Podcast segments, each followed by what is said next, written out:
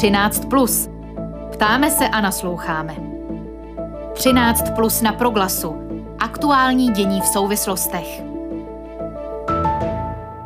Aktuální vývoj kolem krize Ruska a Ukrajiny pohledem české zahraniční politiky a v druhé části pak bilance neúspěchu českého hokeje na olympijských hrách v Pekingu. To jsou témata 13 plus v pondělí 21. února. Dobrý poslech přeje Filip Braindl.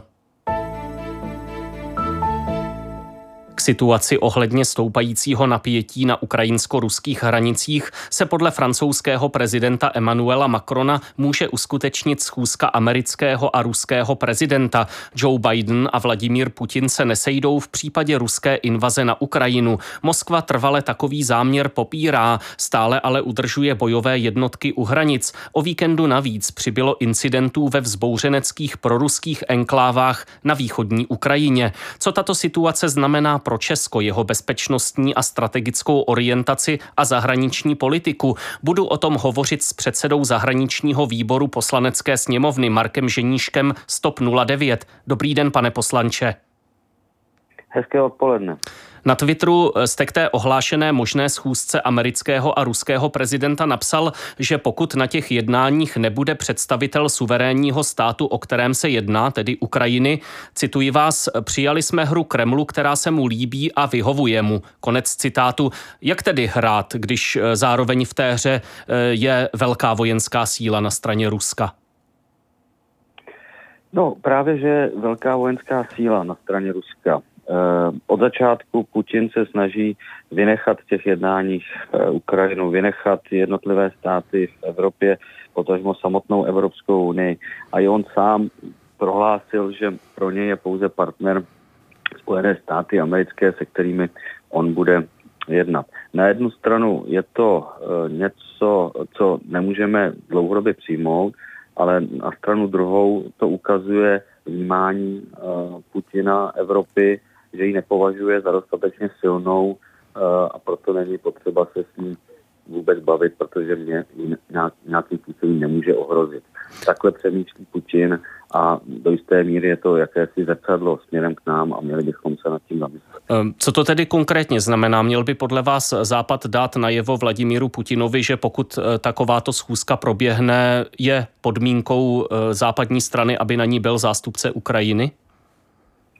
Pokud mám dobré informace, tak zatím z úst tiskového mluvčí uh, Kremlu, Kremlu byla ta, nebyl ten summit nepotvrzen, ano. nebo že není kam spěchat, uh, že to není na pořadu dne. Ta další jednání, která ostatně dnes jich je několik, hned několik, je to jednání na půdě OBSE, tam jedná Rusko přímo s Ukrajinou. Je to jednání Franc, francouzského ministra zahraničí a ruského ministra zahraničí. Eh, je to jednání eh, evropských eh, ministrů zahraničních věcí Evropské unie, kam je mostem připojen i ukrajinský ministr zahraničí. Takže těch jednání je celá řada. Ta moje poznámka pouze směřovala k tomu, že skutečně pokud chceme nějakou dohodu, která bude trvalejší, nebude mít pachuť toho, co jsme zažili my, to znamená Míchov 38. E, nebude to ta hra, o kterou Putin stojí, to znamená, e, my tady jako velmoc budeme rozhodovat druhou hmm. velmocí, jak to v Evropě bude vypadat, tak by měl být na ta jednání přizván vždy představitel Ukrajiny jako takové. Že Rozumím. Ano, eh, premiér Petr Fiala včera v české televizi řekl, že hrozba válečného konfliktu se každým dnem zvyšuje. Eh, mění podle vás na tom něco to oznámení o možném, zatím, jak jste říkal, nepotvrzeném eh, jednání amerického a ruského prezidenta, kde je mimo jiné podmínka, že Rusko nezaútočí, nebo to celé vnímáte jako spíše určitou hru o čas, o určitý momentální odklad, ale ten problém a ta hrozba zůstává pořád vysoká a reálná? Tak můj osobní názor je takový, že dokud bude Putin u moci, tak ta hrozba bude vždy. E, I když by odešly jednotky z hranic e, Ukrajiny, e, kde v současné době až 190 tisíc vojáků podle některých zdrojů, i kdyby se podařilo nějakou dohodu v úvozovkách, že se nic nestane, přestože už 8 let se něco děje. Rusko okupuje Krym už 8 let. Tak i přesto všechno, tak nikde západní svět a především Ukrajina nemá jistotu, že se to za nějaký eh, čas nebude opakovat. Takže já nepatřím k těm, co se domnívají, že se to dá urovnat nějakou dohodou eh, nebo že to může brzy skončit. Proto ty mé apely na Evropu a vůbec i na nás, abychom brali vážně tu situaci, brali vážně modernizaci armád a tak dál, protože to může být něco, s čím se bude muset Evropa na nějakou dobu smířit, že eh, toho Putina a okolí lze pouze zastavit tím, že mu budou dopředu dáváno najevo, co se asi stane a jak to bude Rusko bolet, ale nevěřím, eh, nevěřím v nějakou dohodu ve smyslu, že se podepíše jeden dokument, který, eh, který by to celé zastavil. Hmm. Pokud, nebo pakliže by to neznamenalo, že obsahem toho dokumentu by bylo, že Rusko si nárokuje svoji sféru vlivu, do které patří Ukrajina a že se uh, stáhnou jednotky na to z území Evropy, tak jak to bylo před rokem hmm. 19. Dovedl byste, si, dovedl byste si představit takový scénář, že ze strany některých západních aktérů eh, bude tlak na to, aby se to udělalo nějakou touhle cestou? Nebo je to, je to nepředstavitelné, že zkrátka Západ v tomto neustoupí a bude jednotný? Tak zatím Západ jednotný je. Eh, je to něco, pokud eh, ta situace, která je velmi vážná, něco způsobila na straně západu, tak je to, myslím, právě ta jednota, se kterou, se kterou Putin určitě nepočítal a ta tvrdost prohlášení směrem ke Kremlu. Na druhou stranu buďme upřímní a nebuďme naivní pro e, země, jako je e, Francie, Španělsko, je Ukrajina velmi vzdálenou zemí. E, s Ruskem nemají takové zkušenosti, jako máme my ve střední Evropě takže by bylo, bylo by asi velmi nebezpečné se domnívat, že ta jednota eh, je trvalá a že na to eh, nahlížíme eh, všichni stejně. Hmm. A to, že tam ten tlak ve smyslu pojďme už to nějak ukončit i za cenu nějakých třeba ústupků existuje, o tom jsem přesvědčen a bylo tomu taky v minulosti. Dnes jednají, jak jste zmínil, ministři zahraničí zemí Evropské unie s šéfem ukrajinské eh, mezi sebou a také s šéfem ukrajinské mm. diplomacie Dmitrem Kulebou, který vyzval k tomu, aby Unie část sankcí ohlášených eh, pro případ invaze spustila vůči Rusku už nyní. Eh, byl byste zastáncem takového postupu, tedy nasadit nějakou formu sankcí okamžitě? Určitě. A kdybyste se podívali právě na moje třeba sociální sítě do prohlášení z minulých dnů, tak tam o tom mm, píši a vyzývám k tomu eh, také. Eh, ono je velmi, eh, bych řekl, chybné vnímat ty sankce, přestože to slovo dává najevo, že je to nějaký trest, vnímat to jako instrument, který má někoho potrestat. Ty sankce mají především sloužit k tomu odradit, aby ta situace nebyla horší, hmm. ať už ex post, anebo No, eh, nemůže být eh, horší v tom smyslu, eh, že Rusko a jeho propaganda právě to nasazení sankcí by interpretovalo jako, jako nepřátelský akt. Zkrátka z Ruska by zaznívalo, tady máme doklad, že nepřátelsky v celé té věci jedná Západ, když nasazuje sankce, aniž my bychom útočili na Ukrajinu? To určitě tak ruská propaganda eh, říkat bude, bude říkat ještě daleko horší věci, ale my v Evropě bychom eh, se měli probudit a otevřít oči a trošku se podívat na to, jak ta situace si skutečně stojí. Eh, na hranicích s Ukrajinou je 170 až 190 tisíc vojáků ruských. Do dnešních dnů, tak jak velí všechny mezinárodní smlouvy a dohody v rámci OBSE, organizace, která má zajišťovat bezpečnost v Evropě, tak uh, nevysvětlilo, proč tam tolik vojáků je. Uh, takovéto uh, ty úvahy o tom, že vlastně Putin nic dělat nechce a kdyby chtěl nás jenom vyprovokovat něčemu, tak přece 8 let on okupuje část Ukrajiny, anektoval Krym, má teď 170 tisíc vojáků na hranicích, nechce dialog, trvá na svém, vyzývá dává ultimáta, které nemůže Evropa splnit a tady se někdo stále ptá, zdali by ten či onen krok, kdybychom neudělali, toho Putina ještě více nerozlobil. To přece není možné a taková strategie je cesta do pekel. A proto já říkám, že pokud má Evropa schodu na těch krocích, jak by ty sankce měly vypadat, pokud platí, že to skutečně bude Ruskou federaci bolet, tak jsme splnili první předpoklad toho odstrašení, které asi do té doby, do dneška funguje, proto se zatím nic dalšího nestalo.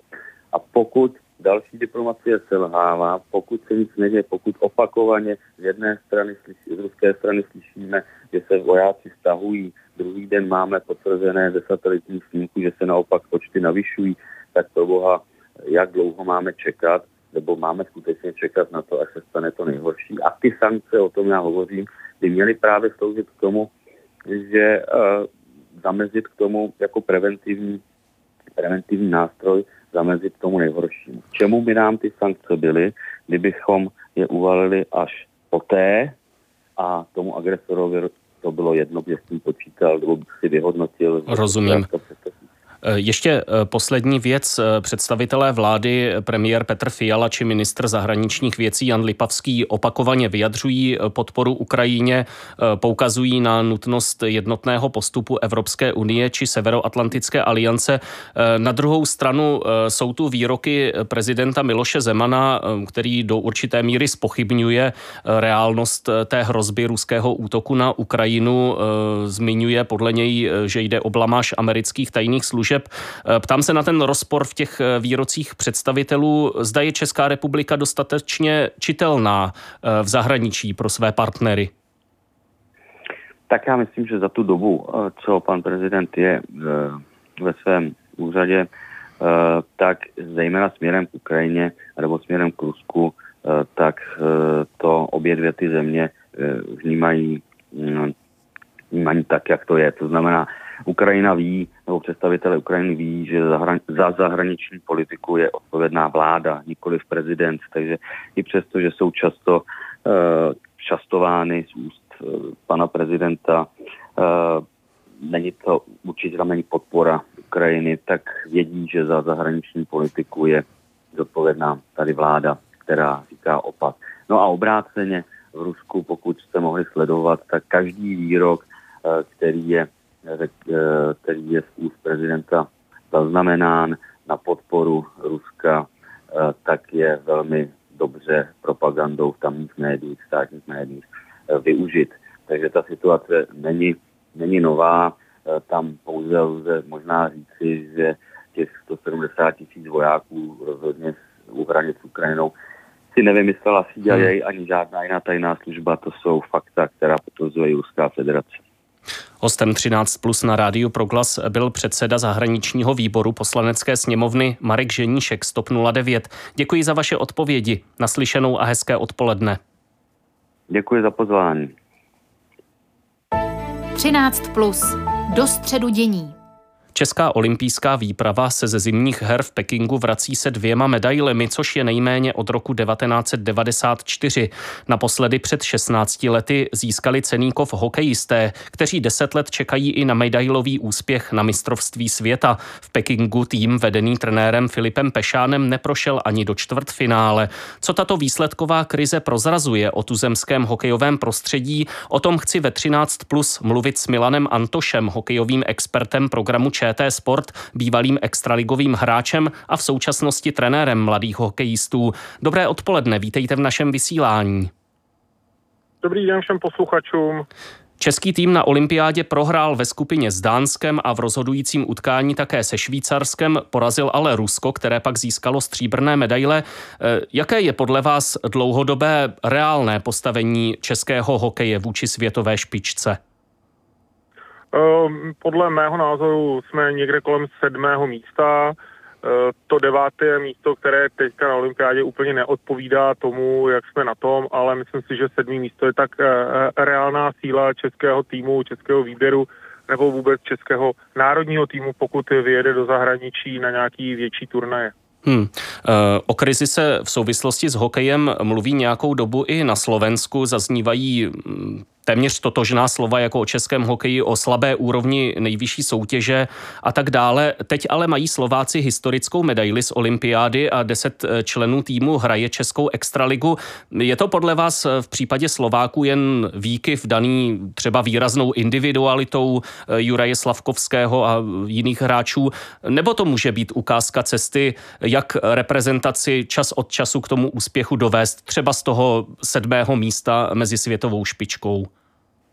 Tak počítají se do, do jako těch největších turnajů se počítají olympijské hry, mistrovství světa seniorů, to znamená, to jsou ty A týmy a pak mistrovství světa juniorů. To je taková předzvěst toho, co se bude dít.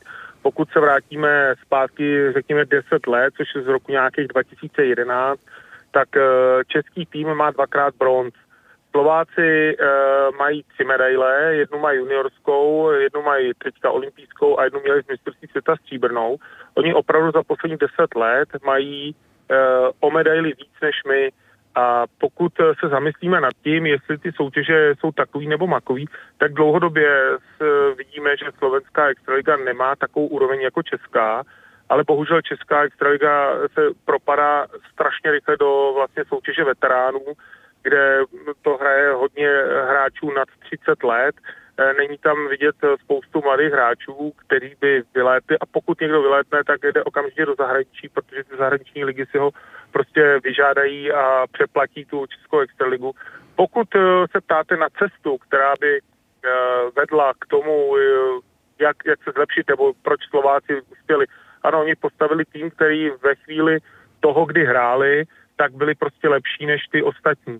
Neřekl bych, že toho nejsme schopní my v České republice, ale musíme daleko víc zvažovat, jaký tým postavíme proti komu a jak do něj zapojíme ty mladí hráče a jak dlouho tam s nimi budeme pracovat. Znamená, myslím si, že eh, nejde kopírovat slovenskou cestu, měli bychom mít vlastní českou cestu, ale eh, když se na to podíváme z dlouhodobého hlediska, tak Slováci opravdu mají o medaily víc a my se tady pišníme jako velkou kvalitou, ale ono to vša- fakt vzalo za svý. Hmm. E, v textu pro Deník Sport z minulého týdne zmiňujete, že pro poučení z toho olympijského neúspěchu nestačí případné odvolání trenéra Pešána, ale je třeba jinak nastavit parametry celého fungování hokeje. A zároveň tam píšete, že jste trochu skeptický k tomu, zda se to může podařit.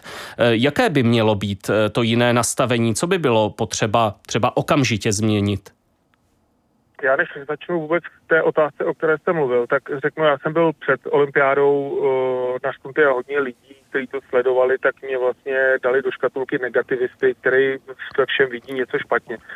Já vůbec nejsem negativní člověk a kdo mě zná trochu uh, jako víc, tak že spíš jsem jako člověk, který se snaží kritizovat, aby se něco zlepšoval. Tady se nezlepšuje dlouhodobě nic a, a vlastně všichni zavírají oči a teďka najednou uh, všichni přijíždějí z olympiády a křičí Ježíš Maria, teď ono je to všechno špatně.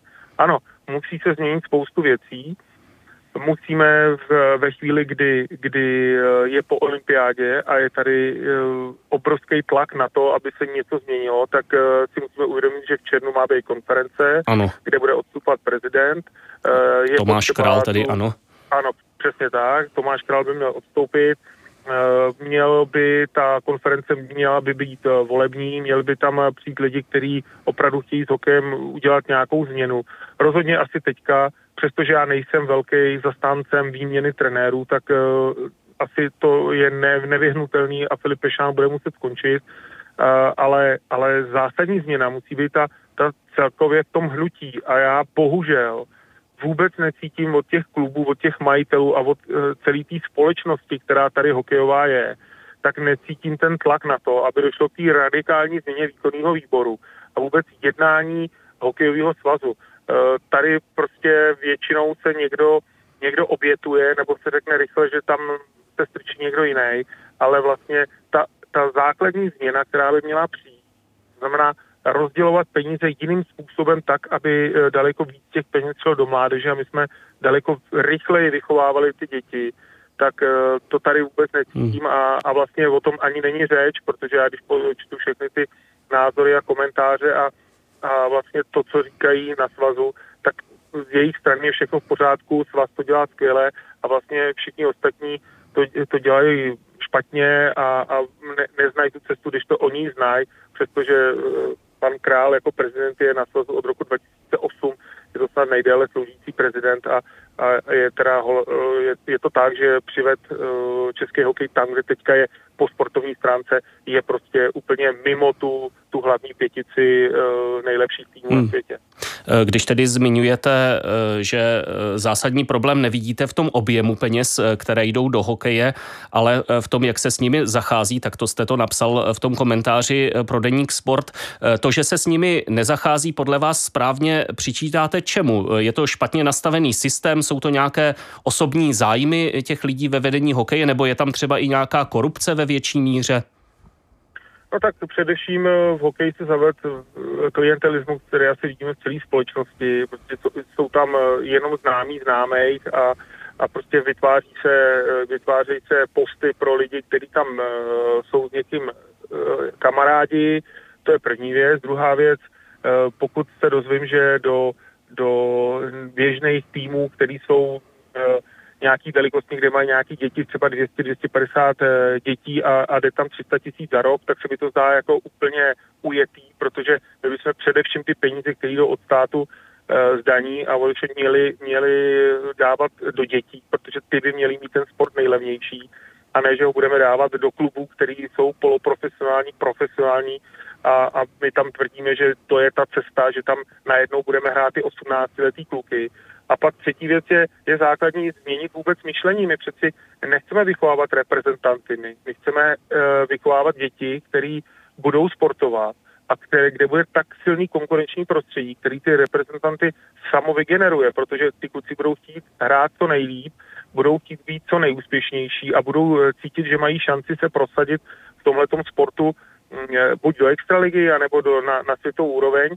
a, a dají tomu prostě daleko víc a, a to tady vůbec není. Takže uh, teď se rychle se snažíme snížit, nebo se snaží vedení snížit uh, počty týmů v těch různých soutěžích, ale to je prostě po pěti, šesti letým boji, kdy vlastně rok co rok ta moje kritika byla a teďka se rychle to, rychle to dělá, ale především jde o to ty finanční prostředky dostat do těch klubů, hmm. tak, aby ty děti měly levnější hru, aby prostě ty rodiče s tím neměli takový problémy a, a prostě tam děti dali, protože věděli, že tam je kvalitní trenér, je, je tam nějaký zázemí, který odpovídá 21. století a taky to, že mají prostě šanci se pak prosadit.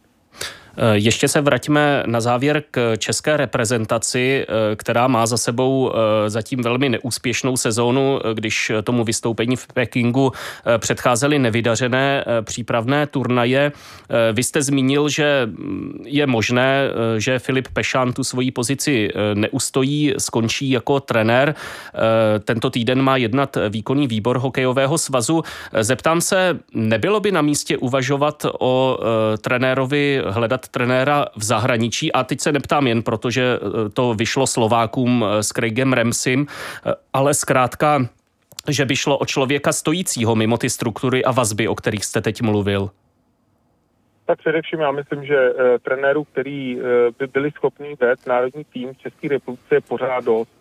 E, spoustu těch trenérů vůbec nedostali šanci. Byli tady úspěšní trenéři, kteří třeba trénovali v KHL, ať to byl Marek Sýkora, nebo Láďa Vujtek, který to dostal na konci svého uh, trenérského období, kdy už chtěl končit. Uh, přived Slováky ke stříbrným medaile, nikdo na něj nemyslel. Já uh, byl tady, trénoval tady Miloš Zíha starší, jo. ale i, i teďka jsou tady trenéři, kteří jsou schopní prostě trénovat a vést ten uh, národní tým velmi, velmi dobře, stejně tak jako juniorskou reprezentaci. Uh, beru zahraničního trenéra jako urážku českých trenérů, že uh, to dělají špatně. Já myslím, že to nedělají špatně. Hmm. Jde jenom o ty podmínky tak, jak jsou nastaveny. To, že někdo chce alibisticky vzít někoho ze zahraničí, tak, jak jste říkal, že to buď bylo uh, na Slovensku, anebo prostě to je jednodušší řešení, protože toho člověka neznají a on jim přijde jakoby čistý v tom uh, hokejovém prostředí, tak to je jenom uh, o tom, že oni opravdu nechtějí nikoho hledat. To je prostě jenom rychlý názor, tak aby se to rychle změnilo.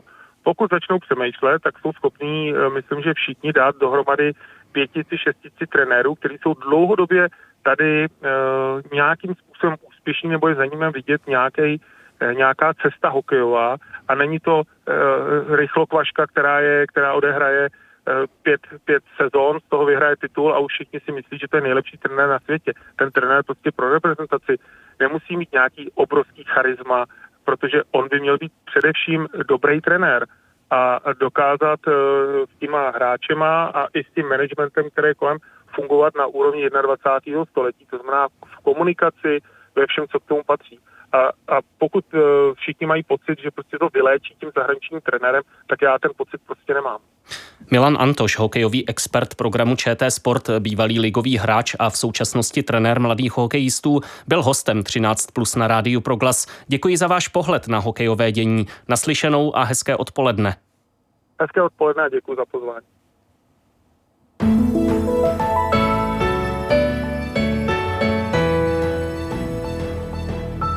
13 plus v pondělí 21. února končí. Rozhovory připravili Anna Janošková a Filip Braindl, který se od mikrofonu loučí s pozváním k zítřejšímu vydání po 13. hodině. Naslyšenou.